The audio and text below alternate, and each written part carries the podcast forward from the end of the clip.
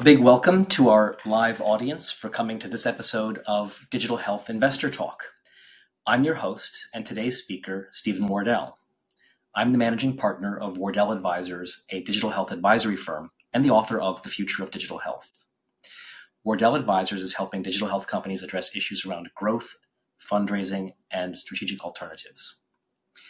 This show is being recorded as a podcast. This is not investment advice, and we are not investment advisors. Today's topic is selling to the big budgets, forecasting the spendiness of major software buyers in healthcare. First off, here's the format of this investor talk.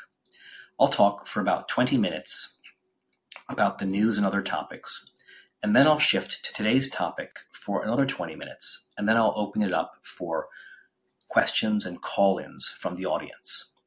In order for you to do more than just watch, you need to register for an account on Callin, and it's not too late to do it right now. To register, you can access Callin at callin.com or through the Callin social podcasting app in your app store. The Callin platform works similarly to Clubhouse Rooms and Twitter Spaces for a modern social audio experience. Once you've registered, you can use the text chat or press the website's call in button to join the discussion. So now I'll move on to our first topic, which is the macro outlook, um, because that is determining so much about today's environment where uh, young digital health companies are often finding it a challenge to raise money from investors. And that challenge is, is strongly determined by the macro outlook. So we continue to see a weak private investment environment in digital health. The NASDAQ has been going largely sideways for the last three months, with a lot of uncertainty about whether the Fed will continue to raise rates to fight inflation, which would be bad for, bad for NASDAQ values. This uncertainty makes it hard to value and price private companies like digital health companies. Today, the Bureau of Labor Statistics announced that the CPI was up 0.1% month on month, as compared to the expected 0.2%. So it came in lower. Um, markets were up half a percent upon announcement, as it was seen that this was showing the success of the recent Fed rate hikes in taming inflation. Since then, the market today has been down a little bit uh, on recession fears. The next FOMC meeting is May 2nd to 3rd, and and uh, I'd say the, base case we're looking at here is that they could raise rates 25 basis points like they did in March. Um, what we're looking for, though, is any sign of the Fed saying that uh, they don't need to raise rates anymore or they've stopped raising rates. That would bring an end to this uncertainty in valuations that we're seeing in financial markets uh, that is making it difficult for private investors to price deals in digital health. So that would be a catalyst if we saw the Fed give any sign of saying that it's come to an end to the current period of raising rates. The IPO window for digital health remains closed. There's a potential opening in the IPO window, however, that wasn't there just recently. Two large tech companies, Instacart and ARM, have said they plan to go public, but there's no date set for that. Um, if Instacart and ARM did go public, uh, and if that if the IPOs were viewed as a success. If two large tech companies had successful IPOs, their valuation lifted after pricing upon flotation in the market and was sustained at a higher uh, rate in the market, then I think that IPO investors, which are often mutual funds, would be primed to take on a lot more IPOs. There's a lot of demand for IPOs, provided there can be a successful IPO market. Um, and then I think you'll see more digital health companies and digital health unicorns rush into that market and try to go public themselves. So that, that's another catalyst is will Instacart and ARM have successful IPOs? Um, we could be entering a recession. Uh, Jason Calacanis, uh, an investor, has said publicly he thinks we're entering a Fed-caused recession right now. Um, Fidelity and other economists out there are saying that we are at the end of an expansionary period, but we haven't entered a recession yet. I think that's the conventional wisdom.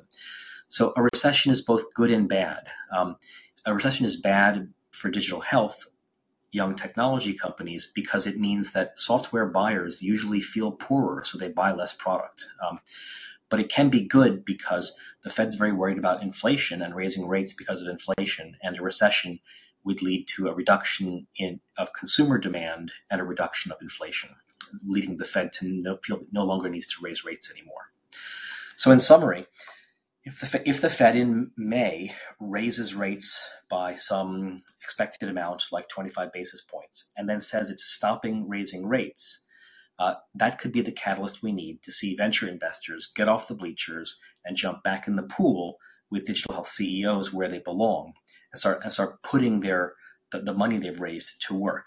Uh, and if Instacart and ARM IPOs are successful, then we could see some digital health unicorns follow them with their own IPOs and have a new digital health uh, IPO season. So next I'll move on to valuation levels. So the most recent SaaS Capital Index, which was published at the end of March, um, uh, it, uh, is showing median valuation levels for SaaS companies of 7.1 times forward revenue.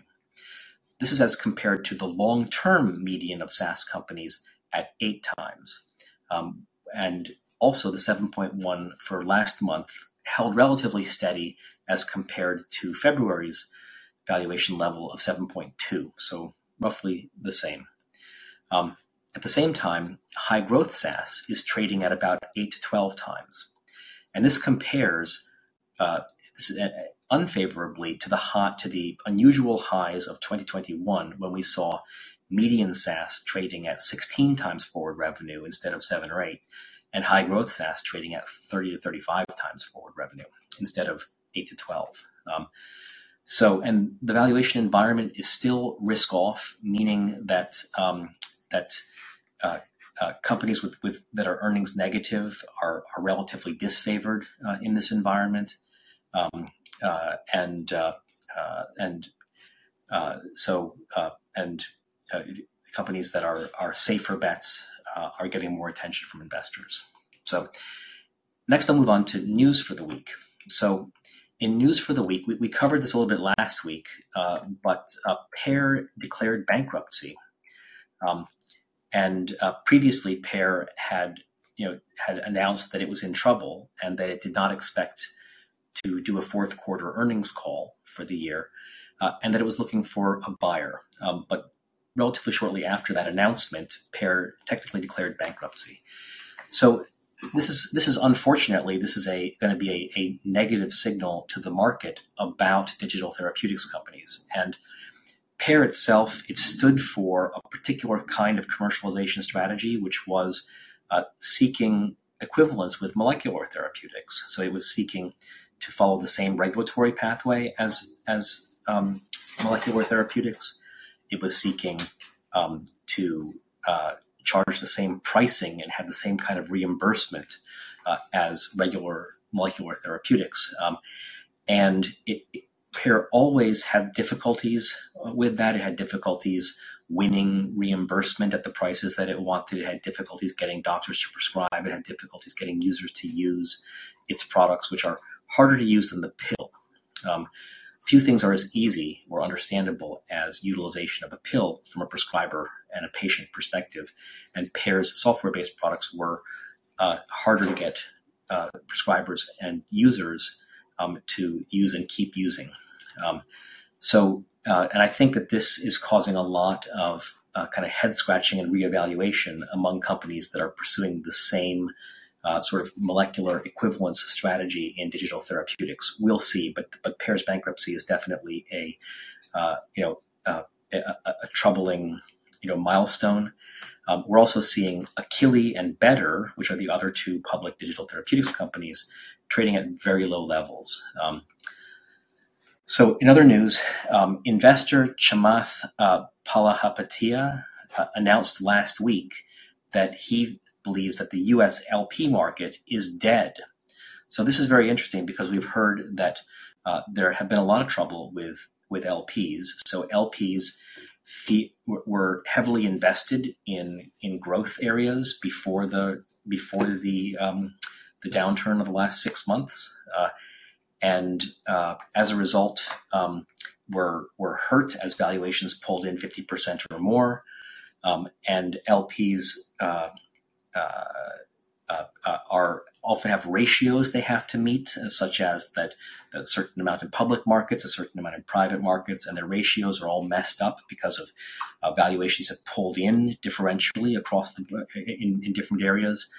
And so, uh, as a result, we've been hearing that venture funds have been going to LPs uh, to make capital calls or to raise new funds.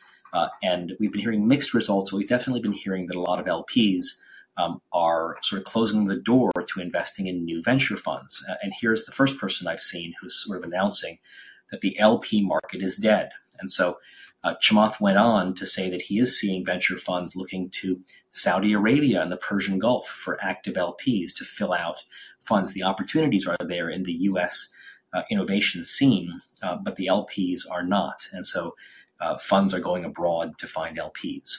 Um, so in other news, um, and by the way, uh, for our audience, uh, would love to have you guys comment uh, on uh, on what I've covered so far. That's the macro environment, valuation levels, news of the week, um, and perhaps you even have some of your own news stories of the week that you'd like to raise for us to discuss. Um, so I thought it was also very interesting in other news that um, the the DTC telehealth pharmacy companies um, Ro and Calibrate um, have begun aggressively promoting uh, the, the, prescription of two weight loss drugs uh, by telehealth. So these are the big ones you guys have been hearing of for the last couple of weeks.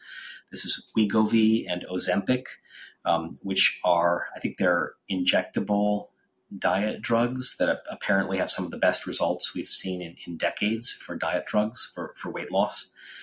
Uh, and uh, so I, th- I, think it's interesting. You don't usually think of of um, telehealth pharmacies that are uh, direct to consumer telehealth uh, companies as sort of aggressively promoting uh, the the uptake of of new drugs, uh, but but Ro and Calibrate have both moved aggressively into this space. So, uh, in, in a way that I also haven't seen their bricks and mortars competitors do. So this may be another way that um, digital health DTC pharmacies uh, behave differently than than regular pharmacies.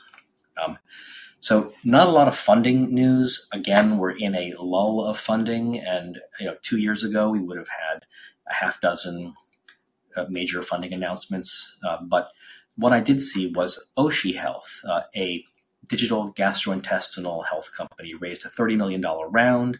The CEO there is Sam Holliday. This was led by um, Koch Disruptive Technologies, David Mawney there, um, uh, and prior investors like Flare, Bessemer, and CVS Health Ventures. So this is interesting. You know, I'm glad to see a, a deal like a $30 million deal like this done.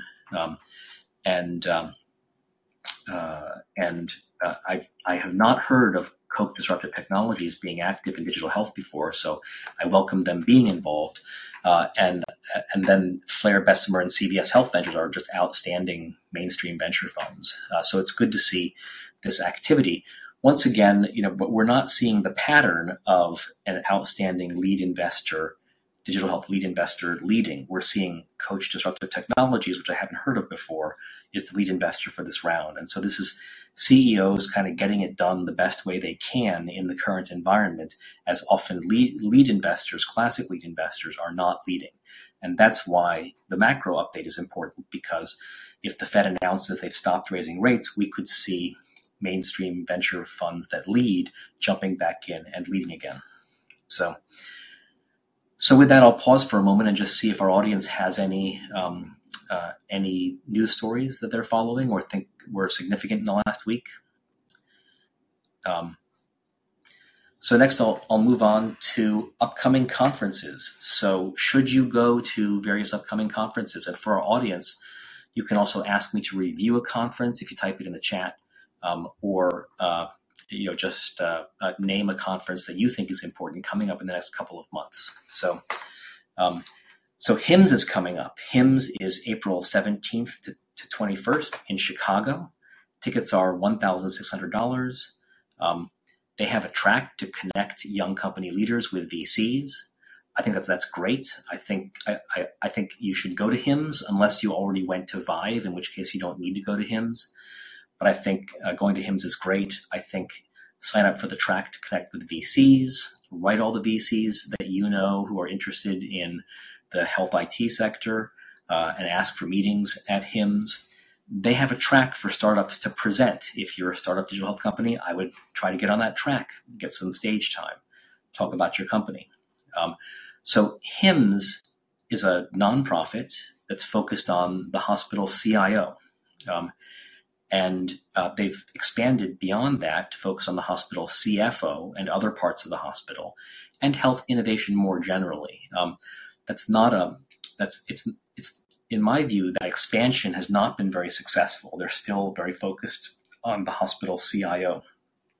Um, but it's great for that. It used to be the biggest conference in all of healthcare IT. Um, uh, and once again, this is focusing on selling to the hospital and to a lesser extent to the medical practice, uh, selling IT solutions. Um, so, um, uh, so I, I, but I, I think it, it, it you know, it, it, you can learn a lot by going.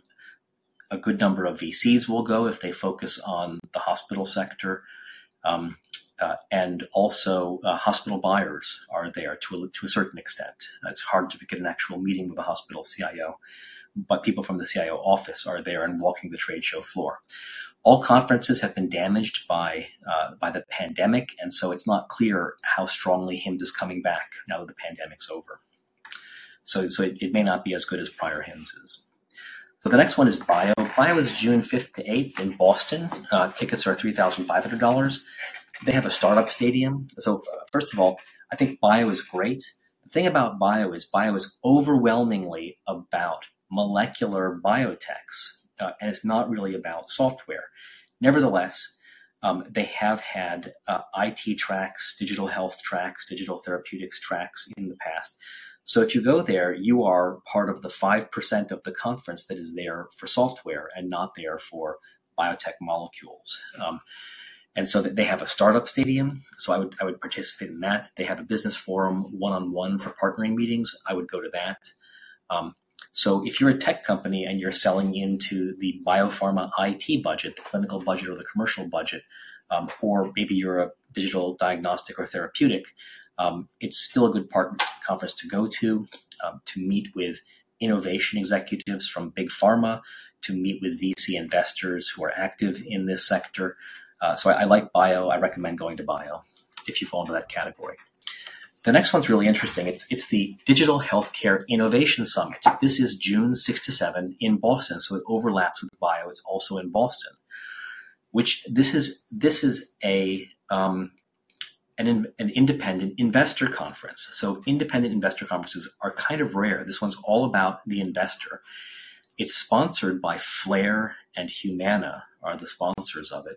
Um, and a number of things happen here. So I think you'll see extremely good representation of VCs from Boston venture funds and from New York venture funds, also nationally, but mainly Boston, Connecticut, New York, New Jersey, Philadelphia. Those venture funds uh, are going to be attending um, the Digital Healthcare Innovation Summit, and they're there they're there to meet, and so they'll be interested in meeting with you. I recommend going to this. I think this is outstanding those uh, venture investors they also have their favorite portfolio companies that's why they're sponsoring conferences like this to have their favorite portfolio companies featured and get their message out and then get investors who are later in the food chain like private equity or public investors interested in their favorite portfolio companies so but this is an this, and interestingly this investor conference the digital healthcare innovation summit in boston in june um, this takes place about six months after um, after JP Morgan, you know, a little longer than after um, uh, uh, the health conference in Las Vegas in November. Um, but it's at that halfway year mark. Um, and so if you attended uh, health in November in Vegas and, um, and JP Morgan in January in San Francisco, um, then this is a good half half year mark conference to go to to, to check in with investors. Um, Next is the Health 2.0 conference in Las Vegas in July, July 10th to 12th, $2,000 tickets. Um, this is a, a, really unusual situation with Health 2.0. So I was um, a founder of the Boston chapter of Health 2.0 like 15 years ago. Matt Holt founded Health 2.0, the conference and the consulting firm. Uh, and uh, this is apparently a, uh, a company with no affiliation with Health 2.0 picked up the brand, which was in disuse, and has started a, a conference. And so I've looked into this conference. I know it's really hard to organically build a conference and get stakeholders to all come. And so I, I, I doubt, you know, I, I, haven't been to this reborn Health 2.0 conference. The old Health 2.0 conference was a product conference for the smallest digital health companies, for really small companies that needed to get word out, have people look at their demo, get some stage time, possibly meet with uh, bigger partners and with VCs. That was the old Health 2.0 conference. Um, it's hard to pull those together, uh, and uh, I haven't been to the new one that's being reborn, but I'm, I'm not planning on going. I, I, I, don't recommend it at this time. Um, so, with that, does our audience have any questions about conferences uh, that you're thinking of attending, or maybe maybe you want to extol a conference and tell us, um, you know, about a conference that you think is outstanding to go to? So, all right. So then, um, uh, moving on, I'm just going to, I'm adding a new section for this week of discussion, and this is favorite news sources, uh, trade journal news sources in digital health. So I'll just mention a few. Uh, my favorite news source that I recommend to everybody is MobiHealthNews. That's at mobihealthnews.com. So these guys cover all sectors of digital health. Um, selling tech into the hospital, selling tech into the employer health budget, selling tech into pharma, digital therapeutics, all those, they, they cover everything. That's great. Um, and they especially focus on things like product launches, new partnership deals, fundraisers, trade sales, innovations in technology. Um, and those are great things to, to keep getting updates on. They publish every day. Um, and I like all the reporters at MobiHealthNews. I think I think all the reporters are strong. So that's my favorite Moby Health News. Um, the next is HIStalk, H I S T A L K. So HIStalk, like HIMSS, is really focused on hospital information systems and selling tech into health systems. And the HIS in HIStalk stands for Hospital Information System. So talk about hospital information systems. Um, and so I like HIStalk, uh, and I like Tim. Uh, there's a guy whose first name is Tim, who is anonymous, otherwise pseudonymous and unknown who he is. Um, and they cover a lot of the um, inside stories, uh, a lot of the a lot of the news about uh, selling into the hospital sector, and they have a long term reputation for kind of truth telling and making the truth interesting. Whereas a lot of the trade journals, the traditional trade journals that cover tech selling into hospitals, um, you know, uh, seem to be be advertiser or sponsor driven. Um, but HIStalk had a reputation for for truth telling, including telling bad news and critical news well. So next, uh, Axios. Uh, Axios has made has is covering digital health more, and I like that. And I like the reporter Erin Brodwin there, uh, who focuses on digital health companies and venture capital, which is the exact focus of this podcast as well. Um, next, uh, I like uh, exits and outcomes. So this is a, an unusual, interesting, and great newsletter published by Brian Dolan. Brian Dolan was, I think, a founding journalist at MobiHealthNews, and now he's doing his own thing. Um, and um, so, I, so, and this is a newsletter where 20% of it is free and 80% of it is behind a paywall. It's about $200 a year, and a lot of people I know subscribe to that and pay that. So I like that Brian cuts through a, a lot of the sort of the, the, fluff and the PR and gets to the business points. Um, I like he does original research, and he often comes up with important data points that that are that were missing in the marketplace. Uh, and I also like that he regularly finds secret health tech funding deals and publishes them. And he seems to be the only person who, who does this, who finds you know low PR or secret health tech funding deals. So that that's great. So thank you, Brian, for doing that. Um, so with that, from our audience, any thoughts about uh, trade journals uh, or news sources that you read that you that you recommend? Um, and so uh, next, personal notices. So I'm hosting a drinks night tomorrow night. That's Thursday night in Boston at the Liberty Hotel at MGHT Stop. Love to have you stop by. You do need to register in advance, and you can find the event at stephenwardell.eventbrite.com for Thursday, April 13th. Um, great. So now, I'm now moving on to today's topic. Today's topic is about the budgets of healthcare, uh, the, the, the healthcare budgets of digital health and their strength and what the buyers are spending their money on, their, the changing buyer preferences. So, um, the first topic I'll cover here is just what are those big budgets of digital health? So, I'll go over them first. There's six. Um, so, the first is called healthcare IT, it's also called health tech. And this is software and technology companies that sell into the health system and medical practice budgets. And this is like selling electronic medical records or revenue cycle management or clinical decision support tools into a hospital. So that, that that's healthcare IT or health tech. The next is digital health benefits. This is technology and software companies that sell into the employer health benefit budget. This is like, um, you know, let's say uh, American Well selling telehealth services uh, to uh, an employer um, or a care management solution like uh, the Livongo diabetes solution being sold into an employer, um, or employer wellness and navigation solutions. Um, the next is the next budget is pharma tech. This is technology and software companies that sell into the budgets of big life science companies. This is like Veeva and Komodo selling into the pharma commercial budget and Medidata selling into the pharma clinical budget. The next is payer tech. So this is technology and software companies that sell into the payer IT budgets. This includes the payer IT programmatic budget for programs like telehealth, and also claims management and general IT uh, for the company. Um, the next budget category, number five, is consumer digital health. So this is technology and software companies that sell into the consumer budget, and that money comes dollar for dollar out of the consumer's pocket.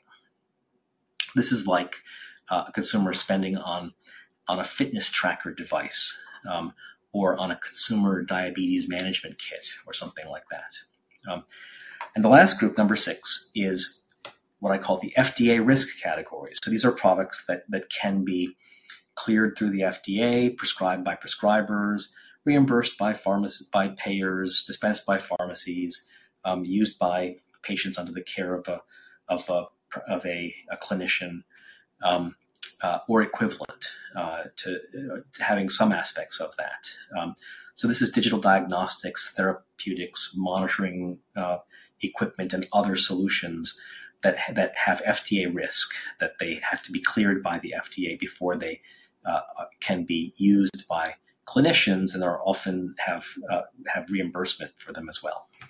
So now we'll dive into those categories and talk about their strength. So the first budget is healthcare IT or health tech that we just talked about.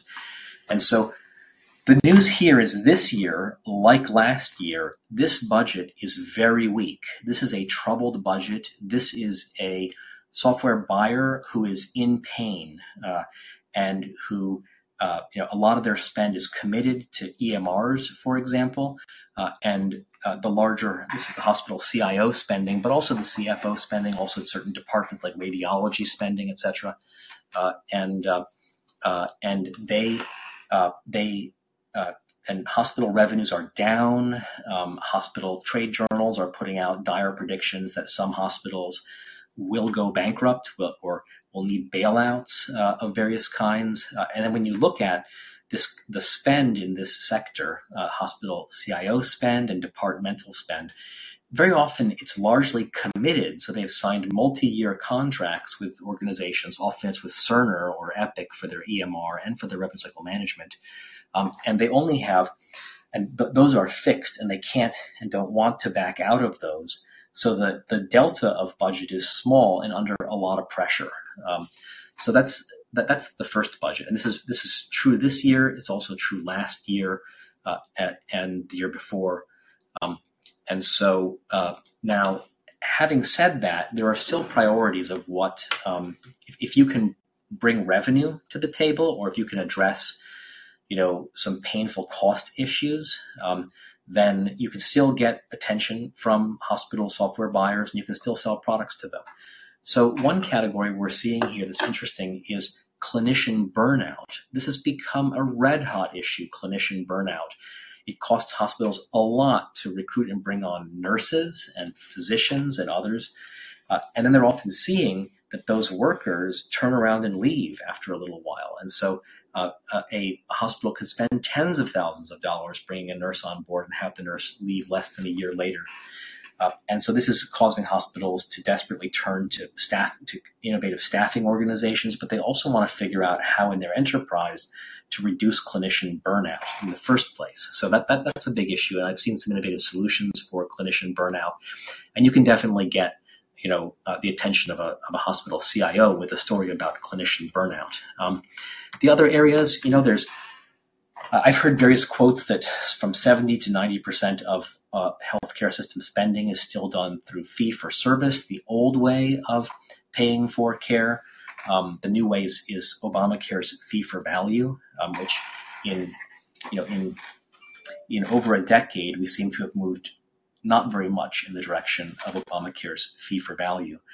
So optimizing fee for service, helping those hospitals um, to uh, to bill better uh, for a fee for service. Um, uh, those solutions are getting a lot of attention. Um, there's also documentation solutions that allow for uh, the best kind of care and billing under both fee for service and fee for value. Those are getting attention that both document better and also reduce the the human burden on physicians, especially of documentation, but also on others. Um, also, revenue cycle management. So, um, the way I'd like to describe revenue cycle management is is that on the clinical side with EMRs and other solutions, oftentimes those uh, uh, hospitals struggle to find whether they can make a real financial return on the clinical side. They want to offer the best care. Um, they want to meet regulatory requirements. Um, they want to, um, to, to you know make a 21st century work environment, et cetera, et cetera. But they have trouble uh, uh, finding true um, ROI on the clinical side. On the financial side, um, uh, for hospitals, uh, there seem to be many opportunities for them to improve revenue cycle management, collections from customers, et cetera. Uh, and these solutions often have a very clear and strong ROI. Over the last 20 years, hospitals have, have spent a lot on the clinical side and have often underinvested on the revenue cycle management side, the CFO side.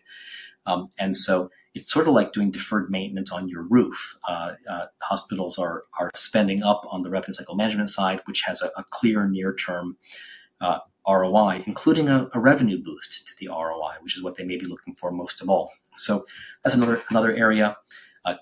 A fading category is telehealth enablement. Telehealth enablement was very hot, uh, you know, in 2020, 2021, 2022, but now in 2023, you're seeing that burst of spending that was enabling the hospital to uh, provide decentralized care outside the four walls of the enterprise.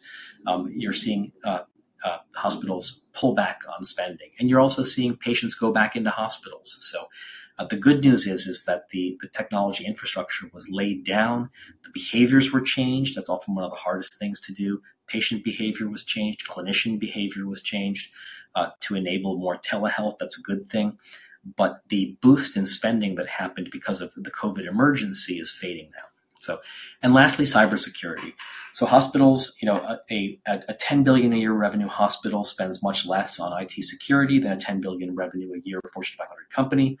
Um, and so hospitals have a long way to go and, and are spending more on cybersecurity. And this gets the attention of the board because you can ruin a hospital through a cyber breach.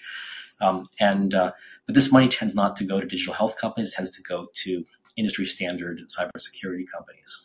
So that, that, that's a little bit of an overview of, of the health IT category, but definitely this is the most suffering budget and therefore one of the hardest to sell technology to unless you can do something amazing like promise them revenue, uh, which which oftentimes revenue cycle management companies can do, um, or fee for service optimization companies can do.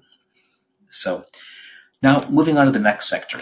The next sector is digital health benefits. So this is technology and software companies that sell into the employer health benefits budget. Um, and so here, this budget is strong.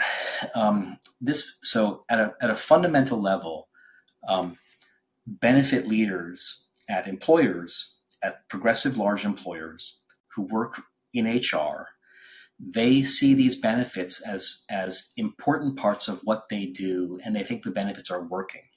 So the number one thing that they're trying to do with these benefits is they're trying to bend medical trend down a little bit. Um, the benefit leader, the head of HR, and the CFO all look really bad to the CFO when employee healthcare spending is excessively high. So they don't control employee healthcare spending, and it bumps up all the time, and it hurts earnings all the time. And then these professionals look bad um, uh, because it's something they don't control that is that they're nevertheless responsible for. So they're looking for tools to help them with this, and these digital health benefits tools are are what they turn to. So uh, the first thing that they see is that they believe that with a number of these tools, they can bend medical trend down a little bit. They can steer employees towards using cool digital tools uh, to manage their health, uh, and that this will lead to fewer bills showing up uh, from uh, from visits to to to the to the plain old healthcare system fewer emergency room visits, fewer visits with the doctor because the, because their employees are healthy, because they were doing better self care, because they were using these tools like a care management tool for diabetes or hypertension or back pain. Um, that, that, that's the first part. Also, uh, these progressive large employers, um, they really do value their employees and they want to make a unique, special value proposition to those employees. And so they give them this bundle of benefits they can't get anywhere else and they use that to attract and retain talented people. So they use that to make it easy for a very talented software developer or a very talented female executive or or whoever whomever to use their benefits, and and that's uh, that uh, improves employee morale. It attracts talent. It retains talent. It makes it hard for them to walk out the door if they find value in one of these benefits that they're not going to get from another employer, and they may have trouble getting directly and on the street. Um, and these benefits have a high perceived value by employees. So something that might cost a few dollars a month to an employer might be perceived as being very high value by an employee. Um, so uh, they, they think that digital health benefits are working for their goals. Um, and um, uh, and they plan on continuing to buy them and to buy more of them. Um, so in, intriguingly, uh, same employer benefit leaders, they like digital in preference to bricks and mortar. And so, to, to give you an example here, um, employers used to have gym benefits. So they would contract with a gym that had a few sites near the employer's um, uh, offices, uh, and they would give this benefit, and they'd they'd uh, and they'd offer you know a discounted membership or a reimbursed uh, payments to employees who who uh, purchase gym memberships. Um, but that, that is less applicable in a day and age when employees may work from home and may relocate to other places. And we've seen a lot of that during COVID. Uh, and so as a result, employers are preferring um, solutions, digital solutions that are nationwide immediately. So employers might embrace a Fitbit wellness program and not a gym membership because the gym, the, the gym is only at a couple of sites near the employer's headquarters, whereas the Fitbits can be wherever their employees are. So digital is gaining over bricks and mortar, um, uh, and uh, I think I think the hot product areas are going to be the big care management areas, along with some new ones possibly. Those big care management areas are diabetes, hypertension, cancer symptom management, musculoskeletal management, fertility and femtech, uh, and, and a few more in there. Um, so this is a great budget. It remains strong, uh, and uh, uh, it's it's become a really crowded channel. It's harder than ever if you don't already sell to these buyers. It's harder than ever to start selling to them. You might have to hire expensive salespeople who already have relationships, um, uh, and uh, uh, and the buyers uh, like the benefit leaders, are overwhelmed by prospecting from digital health companies. And so they're often trying to find an intermediary who will help them decide. So, an industry association that rates digital health company vendors, um, or a, uh, a benefit broker uh, who can help them interpret and, and make decisions, uh, or others. Um, so, and I, I expect that when, when the IPO window opens, I expect we'll see some, we'll see, this will be the area we'll see the first IPOs from. And I expect to see some consolidation in this channel. There have been hundreds of companies started in this channel. Um, and I think we're, we're seeing winners and losers, and some of the winners are going to buy some of the losers uh, in this channel. So, um, uh, and then if we if we see a recession, which um, Fidelity is saying we're at the end of an expansionary period and about to enter a contractionary period, and Jason Calacanis is calling it a recession today. Um, then I think you're going to see employer budget priorities are going to get scrambled in a recession, and so employees tend to lose leverage with employers during a recession, and so you could see uh, employers you know, make certain things mandatory and withdraw other nice things from employees because they now have more leverage during a recession. Employees are less likely to leave and go somewhere else. Um, so, uh, so that's um, so. With that, let me reach out to my audience. We talked about um, healthcare IT and health tech. We talked about um, digital health benefits. Uh, you know, are there any um, any questions you guys have on these first two? any product categories. We're, we're going to play a game hot or not. So, any product categories you think are hot with buyers now, or you're asking if they're hot with buyers now, or not with buyers now. Um, so, um, and I have one question here, which is um, where do remote patient monitoring solutions that increase revenue of provider organizations from Medicare and reduce cost by reducing hospital readmissions fall? Um, so, uh, uh, many of these remote patient monitoring solutions, um, they are sold to uh, to provider organizations. So they would fall uh, under the the first category, healthcare IT and health tech. So you've got your solution. It includes uh, that a patient goes home with a blood pressure cuff, let's say, uh, and then a a clinician you know, checks once a month or more the data coming from that blood pressure cuff, bills a code. This is this is the remote monitoring. Bills a code for fifty dollars for having done that, um, and they the, the doctor collects that money, but the doctor's also paying cash out the door for your solution.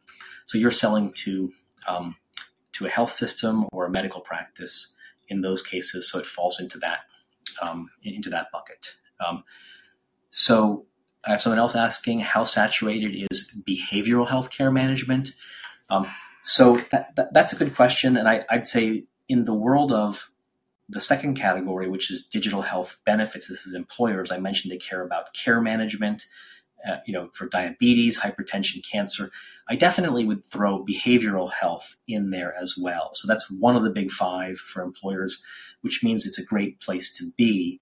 Um, and you've seen, um, you know, the uh, players like um, Teladoc have acquired behavioral health, you know, uh, solutions to to sell to the progressive large employer budget there, um, and so I, I, would say that that is um, that that's a, a big category, and it's not um, saturated yet. Uh, so I'd say I'd say telehealth selling to the employer is pretty saturated. Selling diabetes to the employer is is pretty saturated. Uh, those were the first two. Um, and then when it comes to hypertension, you know, um, you know, uh, and, and, some of the other ones, uh, less so. Uh, now, when it comes to fertility and femtech, there's been there, there are so many fertility and femtech solutions that that that particular subcategory may be relatively um, uh, saturated selling into the employer market. So, um, let's see. So now I'll move on. So we covered the first two. Now I'll cover the third uh, budget area, which is pharma tech. So uh, that is technology and software companies that sell into the budgets of life sciences companies.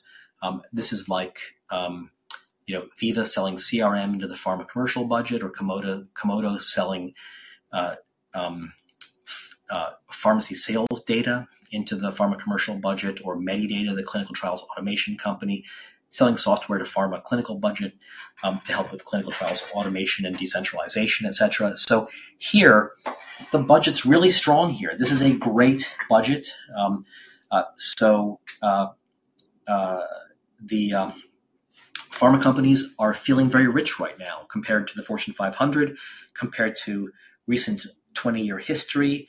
Pharma companies, you know, th- their business model is working. Um, you know, their their hit drugs are are cash cows. Uh, they have a, a, lot of cash, and they're very happy. You know, in the last 10 years or so, they've been very happy to spend that cash on software and automation. Um, and this is part of a long term pharma trend, which is called pharma outsourcing. So pharma used to want to build everything internally. They used to have, if you if you wanted your data analyzed, you'd have pharma um, W 2 employees doing the data analysis. If you wanted to set up an Oracle uh, server and store data on it, uh, you know, that was going to be, you'd, you'd, license the, the database from Oracle, and then you'd have, you know, Merck's own W 2 employees would be setting up an instance in a Merck data center or whatever. Um, and today they're outsourcing all of that. And that's, that's great news for small technology companies who make software uh, and technology products because that's a, a, much bigger market for them to sell fully formed world class products into. So this budget is very strong. It's, it's stronger now than it was three years ago or than it was six years ago. This is a great budget, as I said. Um, interestingly, this is not an overcrowded budget. So the, the employer health benefits budget that we talked about, and we talked about being very crowded. We talked about the hospital IT budget being terrible and hospitals, you know, crying in their beer and being in pain and all that kind of stuff. Um, and so the pharma tech budget, this is a very strong budget um, that is not overcrowded. Uh, so I think we're going to see entry of young companies into this, trying to serve this budget. Um, so some of the hot areas in this budget, um, there continues to be clinical trial automation, um, uh, also um, the sourcing of, uh, of candidate subjects for clinical trials, clinical trial decentralization, and other kinds of optimization of clinical trials. So I think that there's a you know there's a there have been studies that have said that you know it's along the lines of um, if if a drug company is working on a blockbuster drug that will have a limited patent life, then every day of delay of of unnecessary time of that drug in clinical trials is costing that that pharma company something like over twenty million dollars a day, um, uh, and so um, uh, and so you can see that that pharma companies that have big piles of cash and are feeling spendy and believe in technology and want to outsource to tech vendors um, why they would want to spend money uh, to speed things up to have better solutions. So very often clinical trials are delayed because you can't find um, you can't find patients, you can't find subjects for them. Know, just as an example. Um, and then the old tech stack for clinical trials was horrible. It was terrible. It, it totally needed the cloud and it needed new modern kinds of decentralization.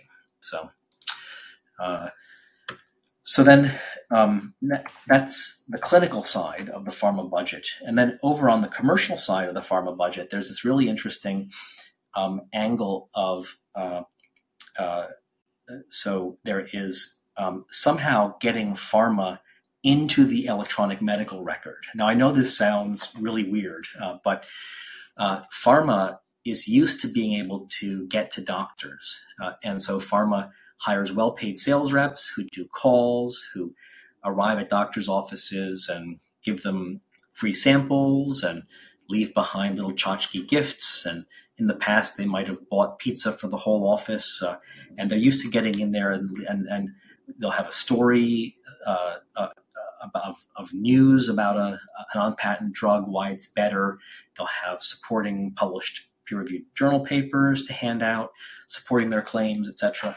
Uh, and so this um, there's been growing amounts of pressure to shut this kind of uh, access down uh, in a lot of ways. And so pharma is now desperately trying to get into the EMR because then they can in an automated way pop up in front of the doctor when the doctor's making prescribing decisions to affect those decisions. And so this is happening to a certain extent. But so sales reps are having trouble reaching doctors for a number of reasons because doctors are becoming employed by hospitals. And one of the first things hospitals do is they tell those doctors, you are no longer going to see any more pharma sales reps. So now those doctors can't see pharma sales reps and pharma can't communicate with those doctors. Um, there's also sunshine laws passed by states where doctors have to disclose in, in detail any kind of minor payment they get from the pharma industry. And this is both burdensome and also, in some cases, embarrassing. Uh, and so doctors have responded to this by they do disclose, um, but they also just stopped taking the payments uh, and and the gifts from the pharma industry. Um, and so uh, then, um, so that there's a, num- a, number of reasons why um, doctors are getting, pharma's getting shut out of.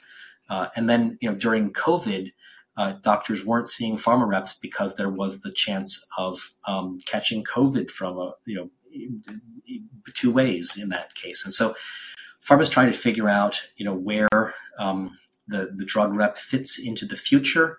And there's more extremely expensive drugs than ever. There's more specialty drugs that cost over $200,000 a year than ever. Uh, and so in those cases, I think you're still going to see pharma sales reps doing everything they can to meet every every prescribing physician they can, uh, and um, and there's often they often have real messages of value and education to pass on, along with trying to influence the doctor to change their prescribing behavior as well. Um, but but pharma is also trying to do an end run around this system by getting into the EMR. Um, and so this is uh, like clinical decision support at the time of prescribing. A, a pharma company may you know, be able to offer um, a different formulation of a drug or a discount on the drug if they know the patient's payer uh, or a um, a companion to the drug for free, uh, etc. And they would pop up in the middle of the physician's prescribing with this offer um, to try to get the persuade the physician to prescribe, you know, for their drug for this patient. Uh, and so that, that's another area where pharma is trying. Pharma wants to pay for this, and hospitals want subsidized IT. And so it's like chocolate and peanut butter. It's two great tastes that taste great together. Um, so that's um, more about pharma. And then um, there's also AI on the clinical side. Again, there's there's AI in new drug discovery. So there's long been a dream to use sort of billions and billions of combinations of of drug molecules and human molecules to figure out what kind of molecules would be good drug candidates. And our ability to understand this and model this has taken some big leaps recently. And so, you know, whereas in general, so that there's kind of two ways to, to discover new drugs. One is to have extremely smart, experienced people, of whom there aren't that many in the world, work out drug candidates and then spend money proving the qualities of them. And that's how almost all drugs have been developed.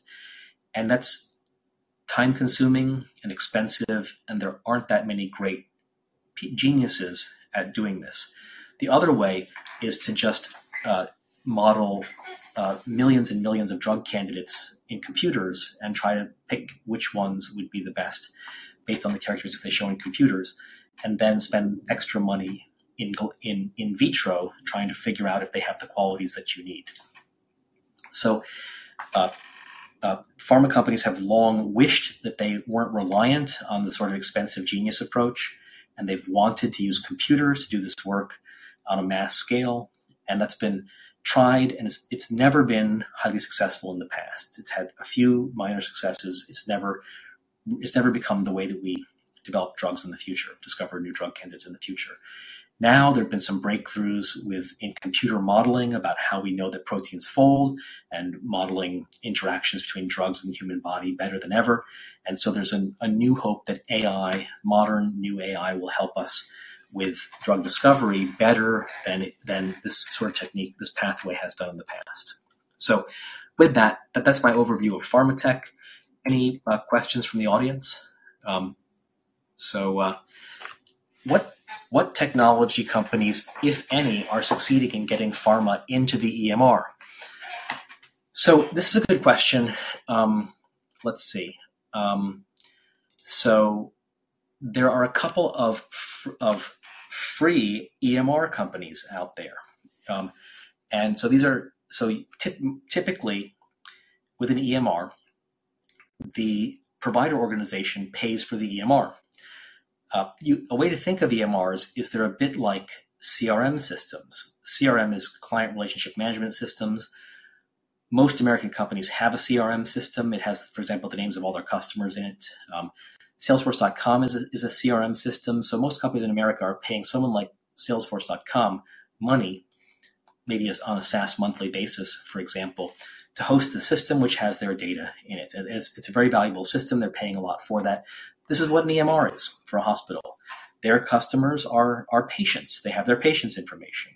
Uh, it's both sales and and client relationship management as well, uh, and and you know customer um, you know management uh, both in this EMR. So that that's what it is. And there were some free to the provider organization systems out there in EMRs. Um, and so they they said to doctors, uh, we we don't charge anything for our EMR system. You're required by the government to have an EMR system. We don't charge anything for ours. Use ours. Um, and that signed up a lot of doctors, uh, and they sometimes they had hospital versions, and hospitals would sign up for this. Um, and it was it was free, except that the doctors were shown ads, um, and the patients were shown ads. There were patient portals, patients saw ads. There were physician portals, physicians saw ads, um, and that so they were ad supported.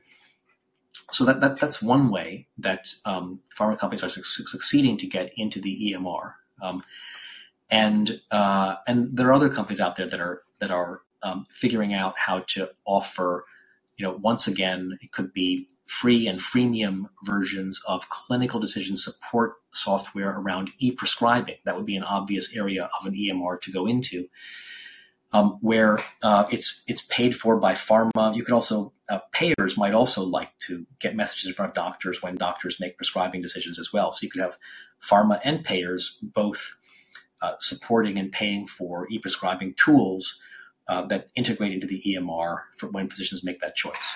So that, that's a but so good question.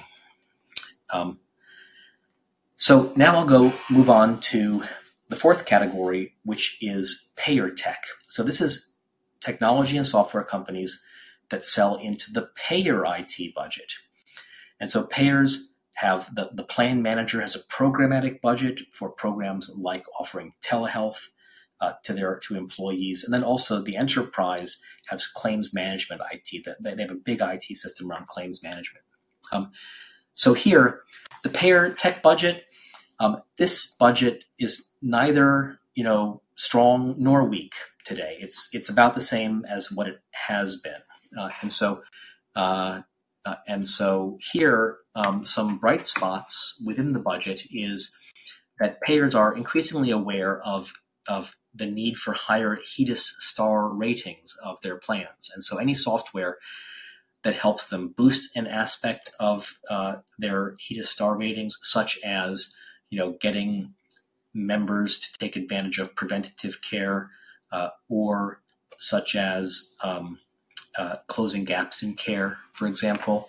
Um, yeah, they, they can you can boost their HEDIS star ratings, and that gets them better reimbursement um, uh, uh, for their plans. So, uh, software solutions for boosting HEDIS star ratings. Um, and then there's a fading category here, which was that um, health plans actually became really rich during COVID, and that was because their premiums they collected stayed the same.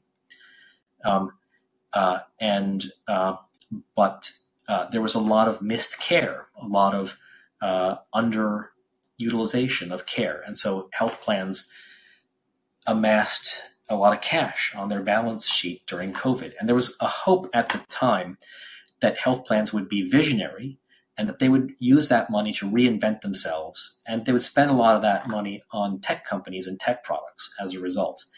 And they might become sort of next generation payviders, uh, payer providers. Um, or they might rework their IT systems for fee for value instead of fee for service, uh, as an example.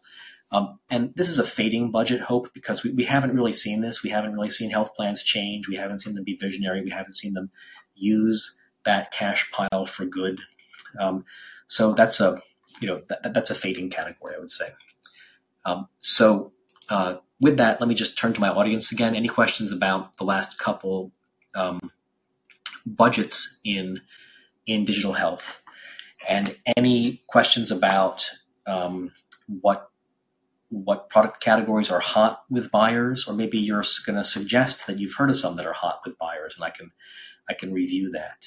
Um, so next we'll move on, and the fifth category here is consumer digital health. So this is technology and software companies that sell into the consumer budget, and this money comes dollar for dollar out of the consumer's pocket. It's usually it's not re- not reimbursed, um, and this is like a consumer buying a, a, personal fitness tracker or a or a consumer digital diabetes management kit or something like that. Um, and so here, this budget, um, this is a hard budget to describe, um, but this budget is basically moving sideways, and this is neither neither especially strong in the future or especially weak in the future.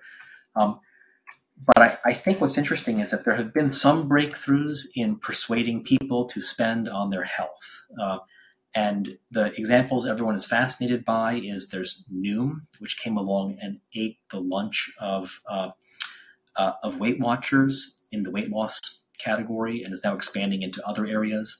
But Noom has done a really great job uh, in you know creating an, an, effective product for consumer health, and then persuading consumers to spend forty dollars a month or or whatever on this product. And it's often in categories where it's an app in the Apple App Store and in, in your App Store. Uh, it's often in categories where there were pre-existing apps there were many pre-existing apps, and a lot of them were free. And yet Noom came along and figured out how to provide more value and also charge for it. Also also examples like like Whoop, the activity tracker um, that's making waves, and Peloton, which is has sort of persuaded people, has figured out how to get adherence from people and get people to highly engaged in, in fitness in their own home. So uh, those are some uh, uh, some interesting categories people are watching. And I'll just note that if we if we go into a recession and we have people saying that we are going into a recession, then this budget will, will definitely become weaker um, during a, during recessions. Uh, you know, healthcare is known as being less cyclical with recessions than other sectors, but that's not always true of what the enterprises spend on IT. Um, and likewise, with the consumer budget, when we go into a recession, that means consumers are losing their jobs, feeling insecure, feeling poorer, and consumer demand is going down, uh, especially for um, discretionary spending. And a lot of this stuff is, is discretionary spending. So we can expect this to be hit badly if we go into a recession. So, uh, with that, any any thoughts from my audience about uh, you know uh, consumer digital health subcategories, what's hot, what's not for 2023 and beyond. Um, and so lastly, I'll cover the sixth category. This is this is the FDA risk category. So this is products like prescription digital therapeutics, like uh, Pear and Click and and Better and Akili and uh, WellDoc and others. Products for for diabetes or for ADHD. Um, digital diagnostics like I like iRhythm Tech um, for heart rhythm for, for cardio rhythm management. Um, and uh, uh, so here, this is an interesting area because it's it's not really a matter of budgets being strong or not. It's more a matter of unusual, innovative solutions having trouble tapping budgets. Um, so uh, uh, and they they have to get uh, they, these are often solutions that don't look like previous solutions. So a classic example is that there's great regulatory treatment for any molecular drug for an unmet medical need gets great regulatory and reimbursement treatment, um, but a software therapeutic does not get that regulatory treatment, uh, and so um, and so it's not really a matter of you know do reimbursers like the government and commercial payers have the money? Are their budgets strong? That's not really the issue. The issue is do highly innovative solutions that don't look like previous solutions, are they able to tap that that budget? Um, and here, you know, uh, there there are this is an evolving area where some people are being very successful at at tapping this budget, uh, and others are not being so successful tapping this budget. We're still learning. It's innovation running into problems of the system being slow, of the system being being uh, wary and looking askance, and, and fearing that, that they're going to see additional utilization without an additional payment, without seeing improved outcomes.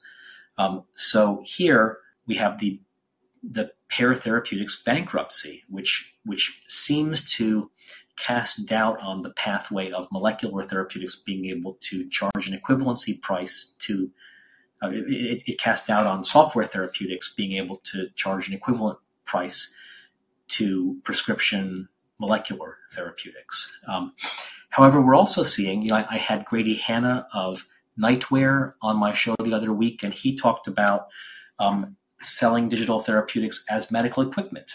Um, that uh, you know you and and in doing so, you don't face the same obstacles as um, as uh, uh, as being you know a prescription digital therapeutic. So there's the medical equipment pathway was one that we found, um, and um, uh, so um, so that's you know a, a, potential bright spot here. So and I, I would just say that you know innovation continues to be at a disadvantage um, in the FDA risk category. Unfortunately, I know that groups like the Digital Therapeutics Alliance are trying to change the environment um, because first they have to get past approval and clearance by the FDA, and that may be more work for them with their they have new form factors they have new modalities they have new ways that the product works um, and it's as hard or harder to get those past the fda although the fda has been pretty progressive. Um, and then once they do that they have to figure out how to get reimbursed and often the system is not reimbursing them well and so a classic example is that they replace they replace and automate some of the skill of a provider um, but there's no way to pay them for it. You, you still have to pay the provider for skilled labor. And so the provider may not want to adopt a product that replaces their skill. Uh, and so here you have a case where you're, you're um, replacing the skill and you're, you're automating the labor and the skill of a skilled provider.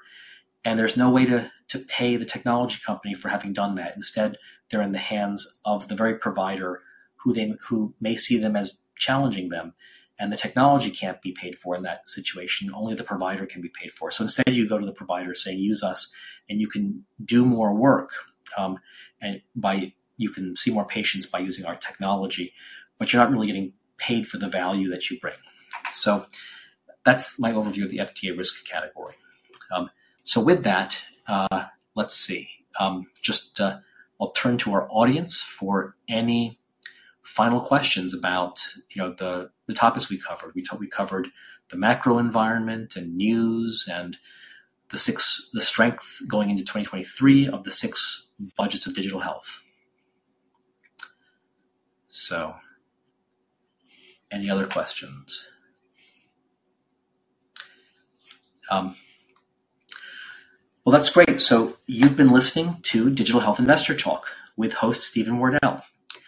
Um, uh, uh, and uh, so you can find a list of our upcoming shows at stephenwardell.eventbrite.com.